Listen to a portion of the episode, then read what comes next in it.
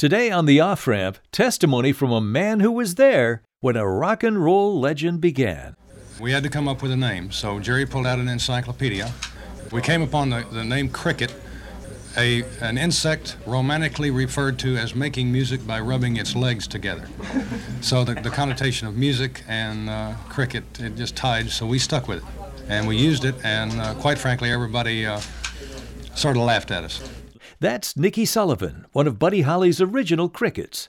And this is part two of Buddy Holly Remembered.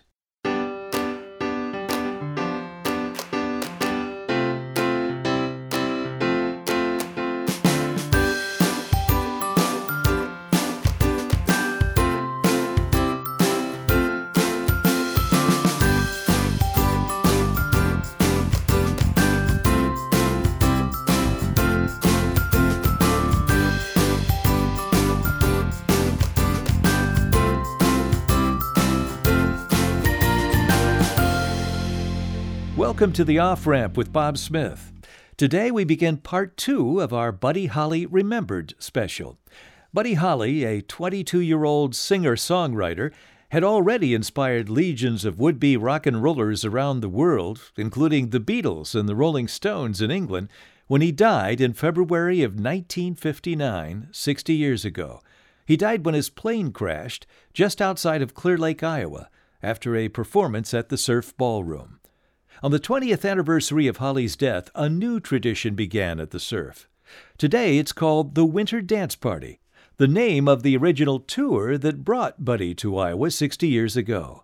The second year of that event, I met and spoke with Niki Sullivan, one of Buddy Holly's original guitarists. A reminder, this is a special I put together in 1980 about musicians who had a connection with Buddy Holly. Many have died since that time, and those still alive are well into their 70s or mid-80s. But when this feature first aired, they were just entering middle age, as you'll hear in our next segment. You find them almost everywhere. By now, they're mostly middle-aged men. They've become doctors and teachers and businessmen. Almost every profession has them. When you see them in the yard with the kids or shoveling snow, they seem like any other middle-aged men. But there is something different about them. Back in their youth, they wielded the guitars and played the keyboards and pounded the drums in the first wave of rock and roll groups in the 1950s. But for one reason or another, they've almost all settled down by now. They're married, they have homes and families, even grandchildren. And Niki Sullivan is one of them. I don't choose to be back into the music scene. It's a good business, but I don't want to work that hard. Man, I'm lazy. Niki Sullivan is special, because he was an original member of the great Buddy Holly's band, The Crickets. Well, that'll be the day when you say goodbye, yes, that'll be the day when you make me cry, you say you're gonna leave, you know it's a lie, 'cause that'll be the day when I die. We recently spoke with Niki Sullivan at the Buddy Holly Memorial Celebration in February in Clear Lake, Iowa, where Buddy played his final concert in 1959. Sullivan told us how the Crickets chose their name back in 1956, and it wasn't because of an insect chirping in their practice room like the Buddy Holly story movie explained it. No, that wasn't much. That's showbiz. The truth, we were at Jerry Allison's home in the bedroom practicing, rehearsing, and we had to come up with a name. So Jerry pulled out an encyclopedia, and the most common usage at the time for names for groups was an insect, bugs, or something to this nature. So we turned to a page in the encyclopedia that listed different insects, and the ones that we liked in the beginning had already been used. So we came upon the name cricket, and if I'm quoting from memory now, an insect romantically referred to as making music by rubbing its legs together. So the connotation of music and cricket, it just tied, so we stuck with it. And we used it, and quite frankly, everybody sort of laughed at us. The fear of being laughed at had already led the band to reject one insect name. We chose, at one point, we chose the word beetle without changing the present usage. But Jerry said, no, that's a black bug that you would step on, and we don't want to use that. Come along and be my hearty doll. Come along and be my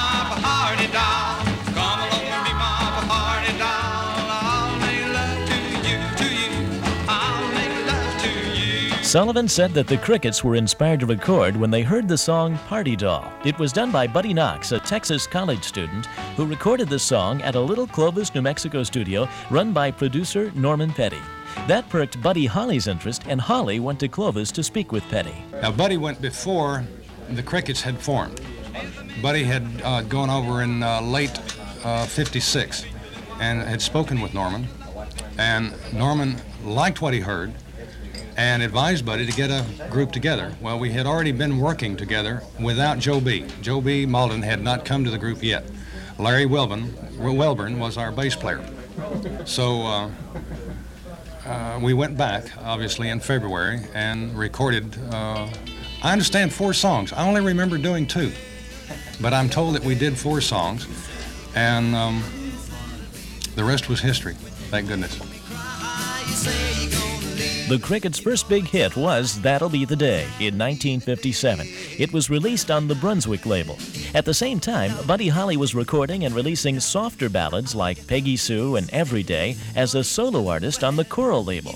It was all a part of Norman Petty's sharp business sense. Sometimes, however, his business ideas were questionable, such as putting his name on the records as co-composer even though he didn't help write the songs. In the beginning, however, That'll Be the Day and Peggy Sue were written solely by Jerry Allison and Buddy Holly. However, if you'll look at the records for credits, you'll see that there is another name added. And I don't mean to disparage Mr. Petty. He's a genius. Anybody that can do what he did to take a bunch of kids out of West Texas, not just us, but Buddy Knox, the Rhythm Orchids, the Fireballs, the String Alongs, the list is endless of hits this man has come out with. It's amazing what he did, and he built a studio with his own hands. The studio he presently has is a theater completely wired by him. And if you can imagine cables, thousands of cables, all hooked up in that studio, and he did it himself. The man has to be, got to be smart. If you knew Peggy Sue, then you know why I feel blue without Peggy. My Peggy Sue. Oh, well, I love you, Gallies. I love you, Peggy Sue. The Buddy Holly records are so tightly put together, so good in their musicianship. We asked Niki Sullivan if Buddy Holly was as demanding in the studio as the recent movie portrayed him to be. No, there was never any pressure to be perfect. Buddy never demanded it of us. I think he did of himself, but not out loud. He tried very hard to do what made him happy. And Norman Petty, our manager, was never pressuring us. He just more or less let it flow. We just had fun. Oh, well, I love you, gal, and I need you, Peggy Sue. There are only a few film clips of the Crickets in existence. One is an appearance on The Ed Sullivan Show in December 1957. If you look at that film, just to the left of Buddy Holly, you'll see Niki Sullivan on guitar. And he remembers that night very well. Oh, very vividly. When you're a young man from West Texas and you watch The Ed Sullivan Show on TV, you expect to see 3,000 people in the audience with a huge expanse of stage work and lights and cameras and, you know, what goes on in a stage show. When we went to the studio, the front of the studio was no wider than maybe 50 feet. When we got in, it was even smaller. We just didn't know what to think about all of this, and when we went out on stage to set up, the stage was so small it was almost cramped, and the audience could not have seated more than 250, 300 people tops, if that. So when it came time for us to go on, we were apprehensive about it because this is not what we thought the Ed Sullivan Show was. We thought it was a giant auditorium. But we went on, we had fun, and loved every minute of it. It also helped our record sales, I might add. Now from Lubbock, Texas, for all of the youngsters of the country, we bring back the Crickets. Now, Texas boys, do it.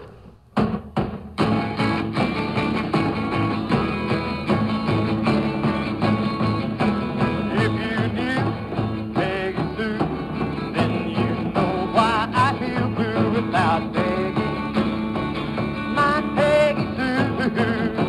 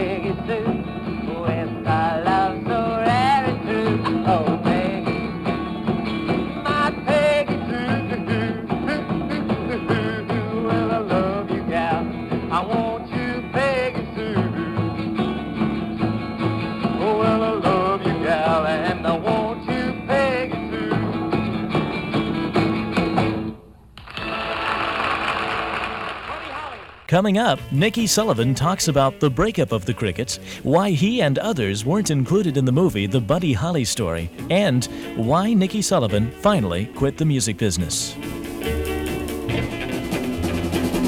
Maybe, baby, I'll have you. Maybe, baby, you'll be true.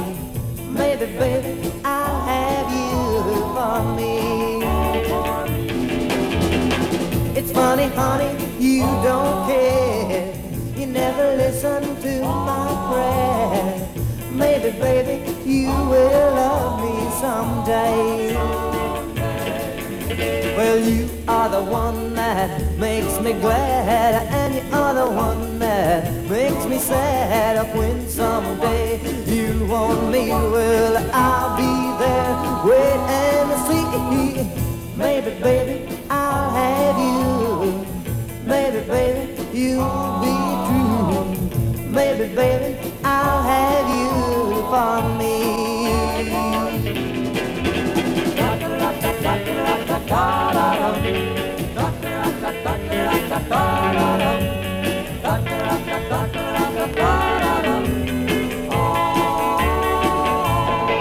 Well, you are the one that makes me glad, and you are the one that makes me sad. When someday you want me, well, I'll be there. Wait and see. Maybe, baby, I'll have you. Maybe, baby, you'll be true. Maybe, baby, I'll have you for me. Maybe, baby, I'll have you for me. You're listening to The Off-Ramp with Bob Smith.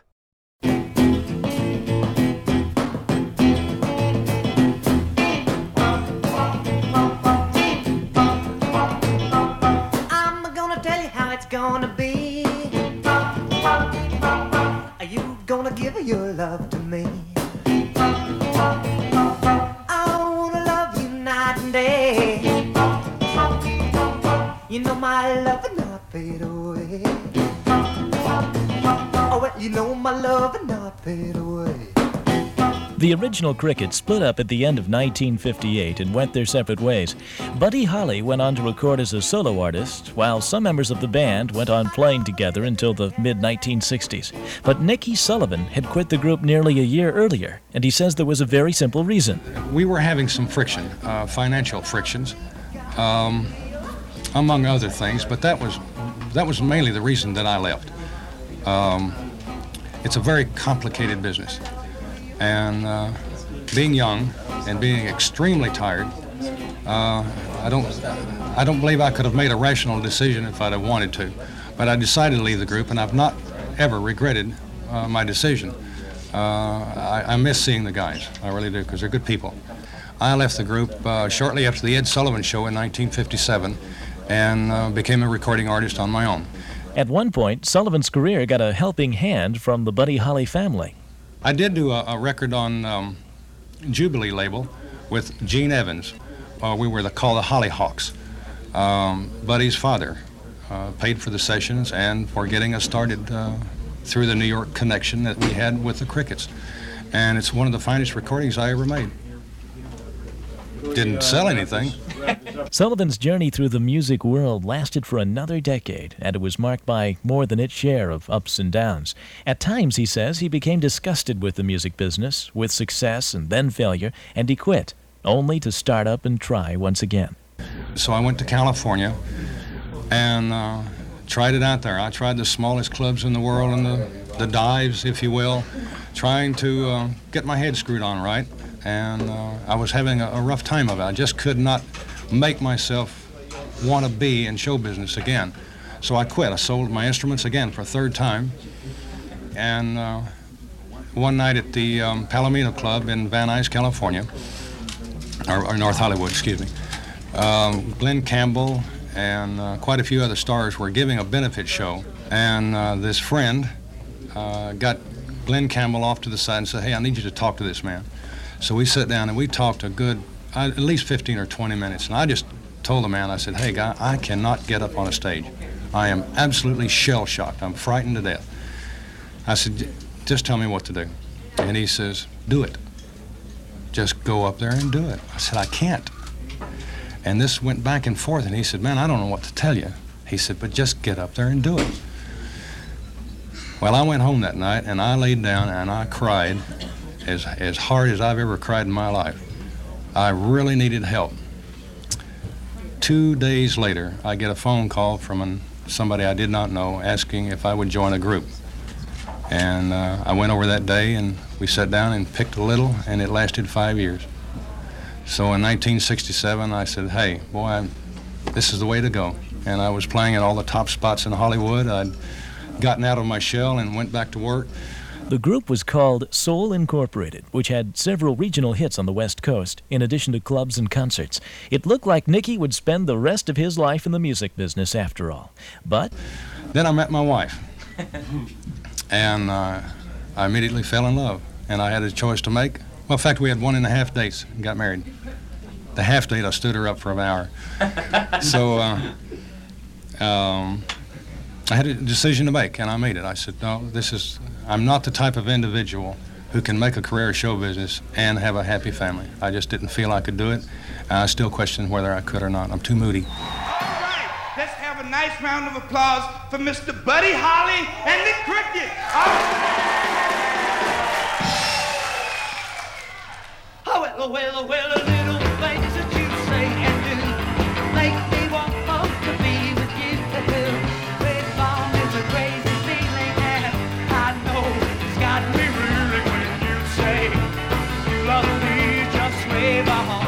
What of the movie The Buddy Holly Story? If you know Buddy Holly purely from that film, you've never heard of a number of key people in the real-life Buddy Holly story. So why did the movie makers leave out people like Niki Sullivan? They didn't know enough about me. John Goldrose, who originally wrote the book, The Buddy Holly Story, called me in San Antonio in sometime around 72 and told me he was writing this book and he wanted to collaborate with me and get some input. And my wife was getting ready to have a set of twins. And we were having some problems, and she delivered prematurely, and we almost lost those kids. And for about 29 days, I didn't think of anything else. So I didn't get to work with John. The book came out, and the producers used the book as a foundation to base the story on the movie. So I'm not mentioned in that first book too much. So they didn't know enough about me, and they figured that they could just leave me out and nobody would, notice or be the wiser. They do now wish that they had included me. They've had quite a bit of mail and certain problems over it, but I have no ill feelings. I'm just glad that Buddy got his due. Every day it's getting closer, going faster than roller coaster, love like yours will surely come my way. If getting faster. Everyone says go on up and ask her. Love like yours will surely come my way. Despite the inaccuracies in the film, Niki Sullivan has nothing but praise for the star of the motion picture, Gary Busey. Oh, outstanding portrayal. If anyone wants to see Buddy Holly today, if they'll just take the time to look at the movie and watch the portrayal, if you knew Buddy, you would swear that Buddy had to have told Gary what to do in that movie, because there are so many things that go on in that movie, such as a little thing that nobody would catch. Most people, when they wear glasses and they scratch their eye, they do it this way. Sullivan illustrated by holding a hand over his cheek and sticking a finger up behind one lens of his glasses. Buddy never did. It was always this way, the fingers in front of the glass. In one scene in the movie, Gary reaches up this way. No, nobody else would have known to do that. It was just, I'm sure, a chance of fate, but those are little things you pick up, and he deserved his award.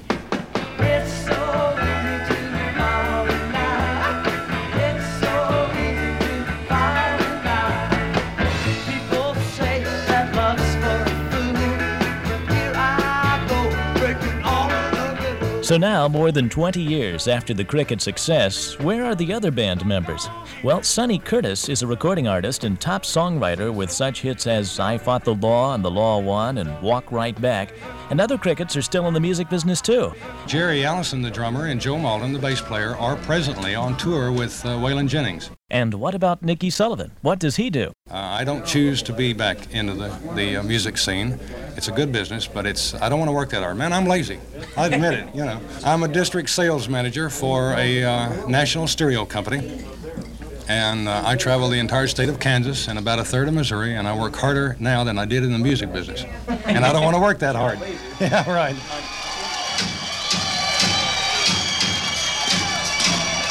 Even though his days as a professional musician are over, for the past 2 years, Niki Sullivan has done what he couldn't do on that fateful February 2nd, 1959. He's gotten up on the stage of the Surf Ballroom in Clear Lake, Iowa, and has performed with other musicians at the Buddy Holly Memorial Tribute Concert.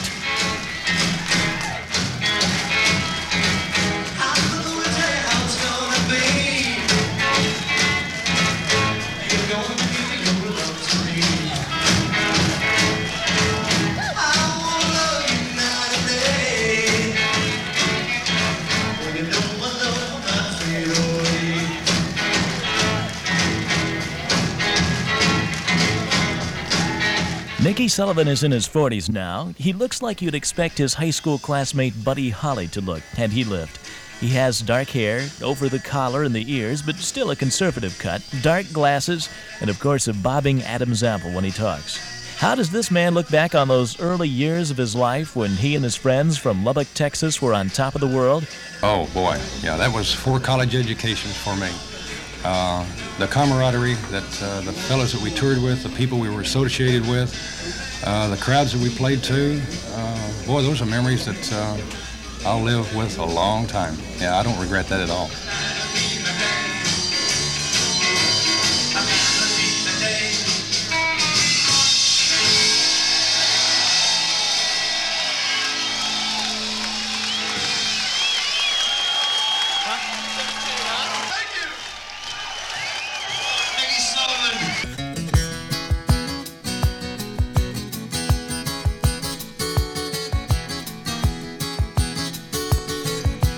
Just came down to see the Buddy Holly story. I guess it don't matter none, but they told it wrong. So I'm gonna try to tell you what really happened, but it's gonna be tough to tell a story that long in a song. So I'll just try to relate a few of the high spots. There's so many low spots, I know you don't have the time. Remember they had a whole movie to tell their story, but all I got is a song, and my story's got to rhyme. So here we go. We had a good country band and I played the fiddle. Buddy played the guitar and he used to play the banjo some. We harmonized like Bill Monroe and the Bluegrass Boys. Bob wore my hat and played the flat top with his thumb. We played them joints and had a lot of fun with the women. We swigged on bootleg beer and played Nixon to Sun. We got her picture in the paper with her eyes covered up. They said her music made the kids do sinful stuff. We were crazy back then, but we sure had lots of fun. But then Elvis came along and nobody just loved him. But I couldn't tell where rock and roll was coming from. But I stuck around for someone had to play like Scotty. Joe B. played the bass and J.I. played the drum. But I grew up and had to go out and make a living. I picked a Slim Whitman tour and I wound up on the road. And them good old boys began to make some noise around Texas. And they got hot as a pistol for picking that rock and roll. But that'll be the day came much too soon for Buddy. He was a good old boy and he had a good Christian soul. He never knocked nobody down in his life. He loved us all and he treated us right. And you know the levee ain't dry and the music didn't die. 'Cause Buddy Holly lives every time we play rock and roll.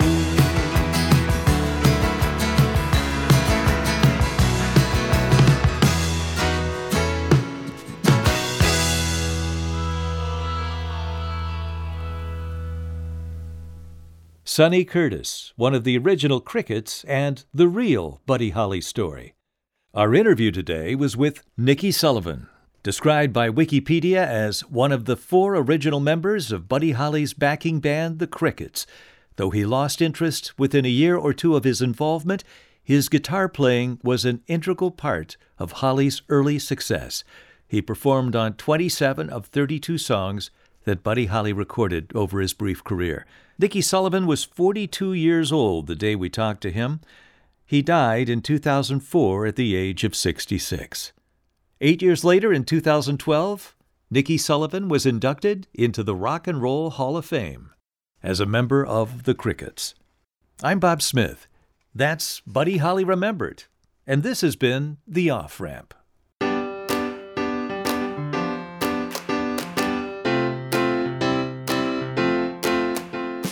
Well, that's it. Thanks for listening to part 2 of our Buddy Holly Remembered special here on The Off-Ramp with Bob Smith. We hope you'll join us again next time for more fun.